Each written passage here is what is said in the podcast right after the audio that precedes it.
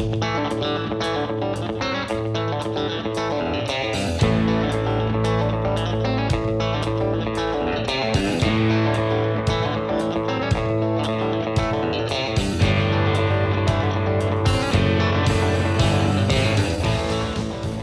to Texas Ag Today, a daily look at the latest news in Texas agriculture. Texas Ag Today is produced by the Texas Farm Bureau Radio Network, with the largest farm news team in the Lone Star State.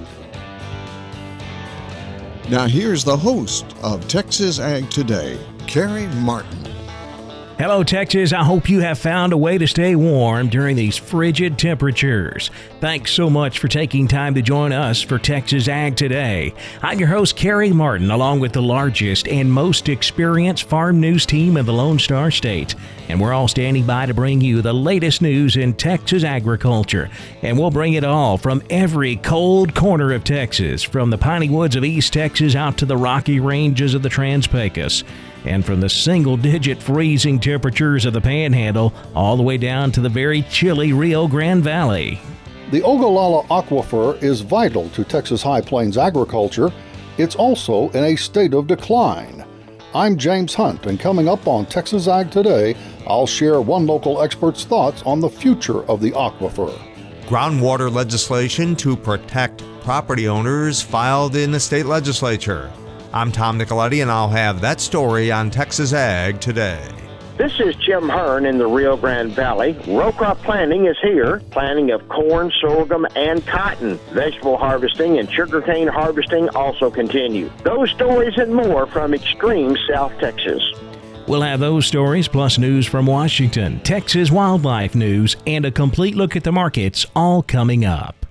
There has definitely been some corn planted in South Texas, but how will this cold snap affect it?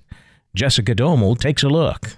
Farmers in Texas who have already started planting corn and grain sorghum are keeping an eye on the weather over the next couple of days. Dr. Josh McGinty, an agronomist for the Texas A&M AgriLife Extension Service in Corpus Christi, discusses the impacts the colder weather could have on corn. When corn emerges and, through the early season for several weeks, the growing point is below the soil surface. So if we get a, a freeze, it can burn the, the leaves off of the seedling, but it's not going to kill the plant. And typically you don't see very severe injury that would result in like a yield loss later on. Even if you burn the whole top of the plant off, you still got a growing point there that'll come back. The other thing is when it's been this warm for this long, clay soil, black soil like we have here, there's a lot of insulation for that seed. You know, even if it's just down there an inch, inch and a half, that does a lot for it. And so it takes a lot of cold weather for many days to bring that soil temp down to the point that it could really be a problem. So I think we're okay even on the corn that's just starting to come up. It, it might burn those seedling leaves off, but we'll get through it fine. I'm sure it'll warm up pretty quick after that front and we'll be fine. Again, that was Dr. Josh McGinty in Corpus Christi. For the Texas Farm Bureau Radio Network, I'm Jessica Domel. This winter weather is also having an effect on cattle. Ochiltree County agent Scott Strawn says most cattle have a heavy winter coat by this time of year, but the temperature still matters. 18 degrees on that heavy winter coat is kind of your dividing point. And every degree below 18 you're going to have to increase your feed requirements as a rule of thumb by 1%. He says cattle who haven't developed a heavy winter coat will require even more feed. The Ogallala Aquifer is vital to the future of agriculture in the Texas High Plains. James Hunt has more from Amarillo. When it comes to agriculture in the Texas High Plains, few resources are as important as the Ogallala Aquifer. It is, after all, the principal source of irrigation for most of the region. But sadly, as we've reported previously, many area farmers have found themselves with their wells running dry. And Texas A&M AgriLife's Brent Auvermann says irrigation innovations can only go so far in countering the Ogallala's shrinking capacity the rate at which it's declining is either stable or increasing. That means we're either losing water faster or at the same rate we always have been by pumping it profitably out of the aquifer. We've got a problem here, and the problem is technology is essential, but it is not by itself enough. Dr. Auvermann, who is Center Director for the AgriLife Research and Extension Center in Amarillo, is among experts from eight states participating in the Ogallala Aquifer Virtual Summit scheduled for February 24th and 25th. The interactive online event will provide a platform for discussing the aquifer's future, including whether changes in water policy are needed. I'm not calling for any particular thing. What I'm asking is an open question, and we need to ask and answer questions like the following Is the rule of capture consistent with the kinds of organizations that we would need to engage in in order to preserve the aquifer for the long term. It may be that it is. I'm not suggesting that the answer is one or the other, but we have to be willing to confront that question head on. If you'd like to participate in the Ogallala Aquifer Summit, registration is now underway. Visit ogallalawater.org. Once again, that's ogallalawater.org. I'm James Hunt on the Texas Farm Bureau Radio Network. The Texas legislature is considering groundwater legislation to protect property owners. Tom Nicoletti takes a closer look. In the state legislature, Senate Bill 152 by Senator Charles Perry of Lubbock and House Bill 668 by Representative Cody Harris of Palestine have been filed to uh, give property owners, including farmers and ranchers, more transparency and fairness when it comes to protecting their groundwater rights. To go more in depth on these two uh, bills, we go to Texas Farm Bureau Associate uh, Director of Government Affairs, Billy Howe, and Billy joins us to explain what these Senate and House bills will uh, provide. And Billy, uh, first off, it requires a notice when the district will consider a permit or permit amendment that uh, prevents landowners from uh, drilling a well. Uh, continue on that thought. Districts can give your neighbor basically a permit to drill a well, and under the district's rules, it then affects your right to drill a well on your property. And these permits can be issued without a public hearing, and in some instances, they can be issued by the manager of the groundwater district. And in those cases, that landowner that's going to be affected, they don't even have any idea that it's happening. So they don't have any ability to participate in the process because under the statute, affected landowners are supposed to have a right to be able to protest a permit if they think it affects their private property rights. Also, uh, the legislation allows a landowner to petition the district to conduct rulemaking. Yes, this is something that uh, we have with regards to state agencies and local entities that uh, you can petition them to change a rule or adopt a new rule or even repeal a rule. And uh, it's something that you don't have with groundwater conservation districts, which basically puts the landowner in a position to where if they feel like there's a bad regulation at the local level, their only choice is to go hire a lawyer and go to the courthouse. So this would give you an option to having to sue the district.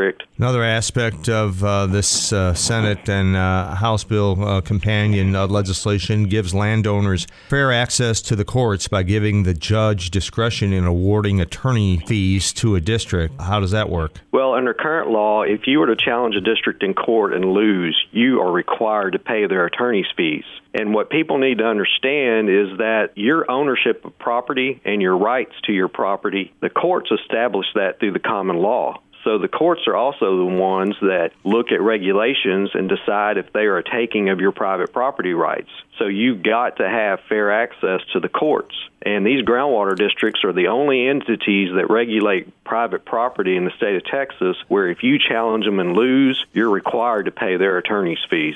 So that's got to be fixed. That is Texas Farm Bureau Associate Director for Government Affairs, Billy Howe. I'm Tom Nicoletti with the Texas Farm Bureau Radio Network. The cold weather may have put a damper on farm activity in most of Texas, but down near the border, farmers have been busy. Jim Hearn reports from the Rio Grande Valley. Planters have been rolling. Corn, sorghum, and cotton in that order will be planted. Well, cotton growers are especially anxious to plant now. Forget the damage done by Hurricane Hanna last year as the harvest was about to begin. The valley lost 92% of its cotton crop last season. Now, the open weather has allowed sugarcane and vegetable harvest to continue with really no slowdown. The citrus harvest is also quite active right now. Prices remain very good. Boxes of grapefruit are selling for over $20. Now, the shortage of fruit for the valley this year, brought on by the Hurricane Hanna of last year, has really sparked a big demand for valley grapefruit because of limited supply. Irrigation crews, well, they're still working overtime to keep up with irrigation demands of all the valley crops. Rangeland starting to green up now, cattle condition remarkably good. Stock tanks also, though, could use a little water. Valley Agriculture continues to watch the downward water levels at the Falcon Reservoir. It is now 40 feet below conservation level. Evaporation of water from the lake has been especially heavy with all the warm days. And while Falcon is only 26% full, Amistad upriver is at 74% full, and uh, that's with about 1.3 million acre feet of water. That's plenty of water for pre irrigation and plenty of water for municipal and agricultural uses. Water is needed, is always brought down to Falcon from Amistad for those water uses. This is Jim Hearn reporting from the Rio Grande Valley for Texas Ag Today. Two big cats in Texas have tested positive for the virus that causes COVID 19. I'm Jessica Domel, and I'll have details coming up on Texas Ag Today. And there are drugs available to increase bone density in horses. Texas veterinarian Dr. Bob Judd takes a closer look at that coming up next. Keep it right here on Texas Ag Today.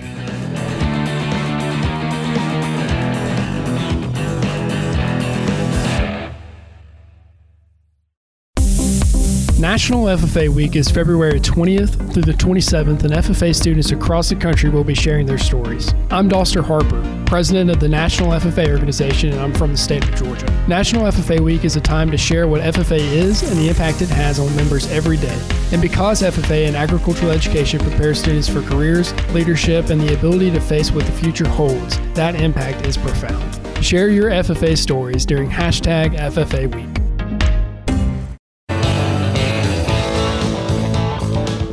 We're keeping you informed on everything happening in Texas agriculture on Texas Ag Today. There are some drugs available to help increase bone density in horses. Veterinarian Dr. Bob Judd takes a look. Biphosphonates have been recently used in horses to treat disorders such as navicular syndrome, and yet there is a lot that is unknown about these drugs. Dr. Heather Knych from UC Davis indicates that biphosphonates are used in humans to increase bone density in osteoporosis cases. The FDA approved biphosphonate drugs for horses are Osphos and Tildren, and they are approved for horses with navicular syndrome, but are also being used for other bone disorders. Bone resorption and bone formation is normally balanced in the body, but under certain circumstances, like aging, the resorption is greater than formation and the bone becomes weak. These drugs decrease resorption of bone to make the bone stronger. In humans, doctors recommend stopping the drug for a period of time to prevent side effects, but we don't know how long the drugs remain in the bone in horses. Dr. Knych performed a study and found that the drugs were still present in the horse's teeth and bones at least 30 days after injection, and this could lead to long term consequences. Another study found the drug in one California racehorse 18 months after it was administered. Because this drug remains in the bone an extended period, it is not approved in horses less than four years of age, and the effects on young horses are unknown. It is known that the half life of the drug extends months to maybe even years, and the half life is the amount of time it takes for 50% of a drug to be out of the body. So if you're using Osphos or Tildren in your horse, there is a concern about using these drugs too often, which could lead to fractures as this has been reported in humans. I'm veterinarian Dr. Bob Judd. This is the Texas Farm Bureau Radio Network. Two big cats in Texas have tested positive for the virus that causes COVID 19. Jessica Domel has more in today's Wildlife Report. For the first time, a cougar in the United States has tested positive for the virus that causes COVID 19. USDA's National Veterinary Services Lab confirmed the case in a cougar at a facility that exhibits wild animals in Texas. A tiger at the same facility has also tested positive. The animals were tested after showing clinical signs of the virus, including wheezing and coughing. But tiger and cougar are expected to completely recover. USDA believes the animals were infected by someone working at the facility or a volunteer. USDA did not name the facility where the animals are housed and have not yet released their location. According to the Texas Animal Health Commission, the virus has been confirmed in a small number of animals worldwide, mostly in animals that were in contact with a human who had contracted the virus. Routine testing of animals is not recommended at this time. The Animal Health Commission says there's no evidence that animals play a significant role in spreading the virus to humans. People with COVID 19 can spread the virus to some animals during close contact. The Animal Health Commission says it is important for people with suspected or confirmed COVID 19 to avoid contact with pets and other animals to protect them from possible infection. Details are available on the Texas Animal Health Commission website. That's tahc.texas.gov. Three Texas cities are being recognized for their commitment to bird conservation and habitat. Galveston, San Antonio, and Surfside Beach have all received the Bird City Texas certification from Audubon, Texas, and the Texas Parks and Wildlife Department. Bird City, Texas is a community focused certification that was created to help people protect birds and their habitats. For the Texas Farm Bureau Radio Network, I'm Jessica Domel. The cattle market wrapped up the week on a positive note on Friday. We had triple digit gains in most of our cattle contracts, and we saw the cotton market hit contract highs. We'll take a closer look at all of Friday's livestock, cotton, grain, energy, and financial markets coming up next. Keep it here on Texas Ag Today.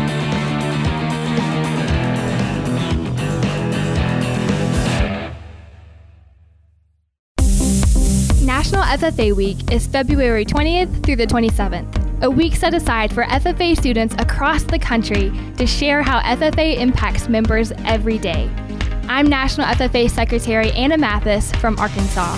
Because FFA and agricultural education prepare students for careers, leadership, and the ability to face what the future holds, the FFA impact is profound. Share your FFA stories during hashtag FFA Week.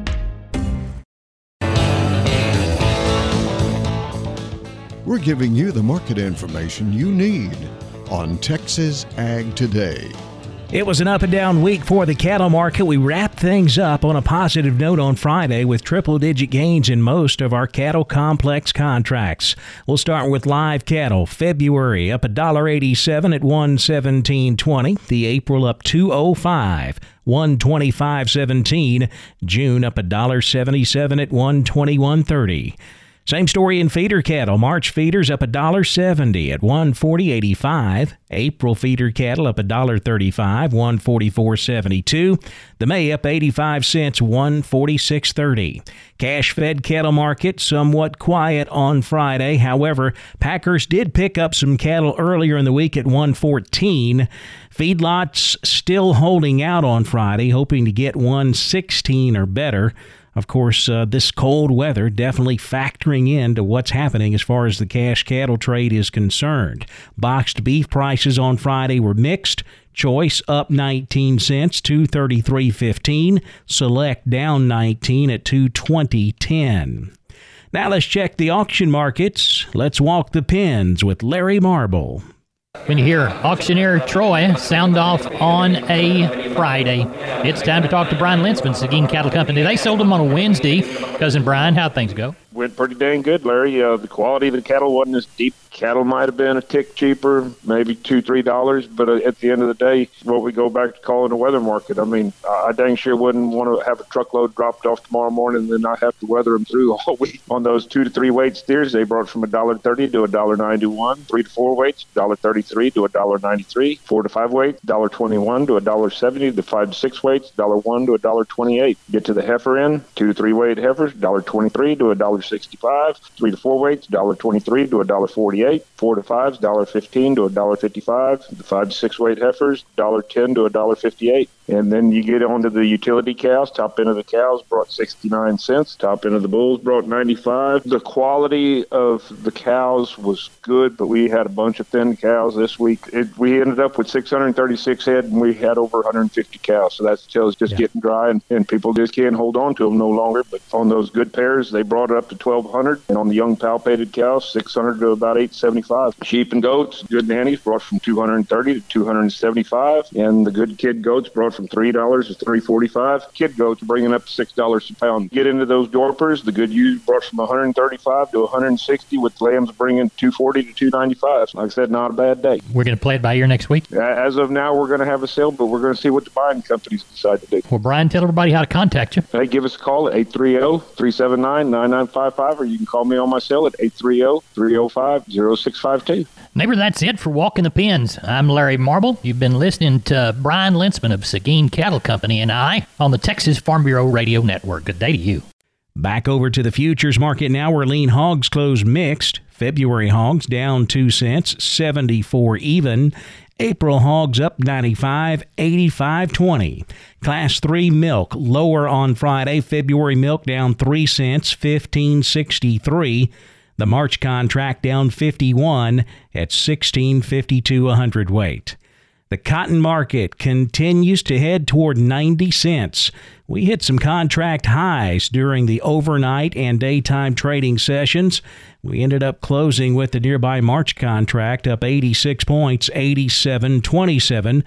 May cotton up 79, 88.66. The December up 11, 83.89 cents. The wheat market closed higher, traders waiting to see what effect this cold snap is going to have on the winter wheat crop around the country. Of course, we're looking at single digit temperatures in much of Texas and even colder up north. We close with July Kansas City wheat up six and a quarter, six twenty-five and three quarters. July Chicago wheat up one and three quarters, six thirty a bushel. The corn market edged downward on Friday. March corn down two and a quarter, five thirty-eight and three quarters. September corn down two and a half, four seventy-two and a quarter. In the energy markets, March natural gas up four cents, two ninety-one. March crude oil up a dollar thirty-five. 59.59 a barrel. The financial markets higher. The Dow Jones Industrial Average up 28 points, 31,458. The Nasdaq up 69 at 14,095. The S&P 500 up 18, 3,934. That wraps up our markets and that wraps up this edition of Texas Ag Today. Hey, be sure to stay warm out there and be sure to join us next time. We'll be right back here to bring you all of the latest news in Texas agriculture. I'm Kerry Martin. Hope to see you then. Thanks for listening to Texas Ag Today. Be sure to subscribe to our podcast on Apple Podcasts, Google Podcasts, or Spotify. For more Texas Ag news and information, check out our website at texasfarmbureau.org or tfbradio.com. Texas Ag Today is a production of the Texas Farm Bureau Radio Network.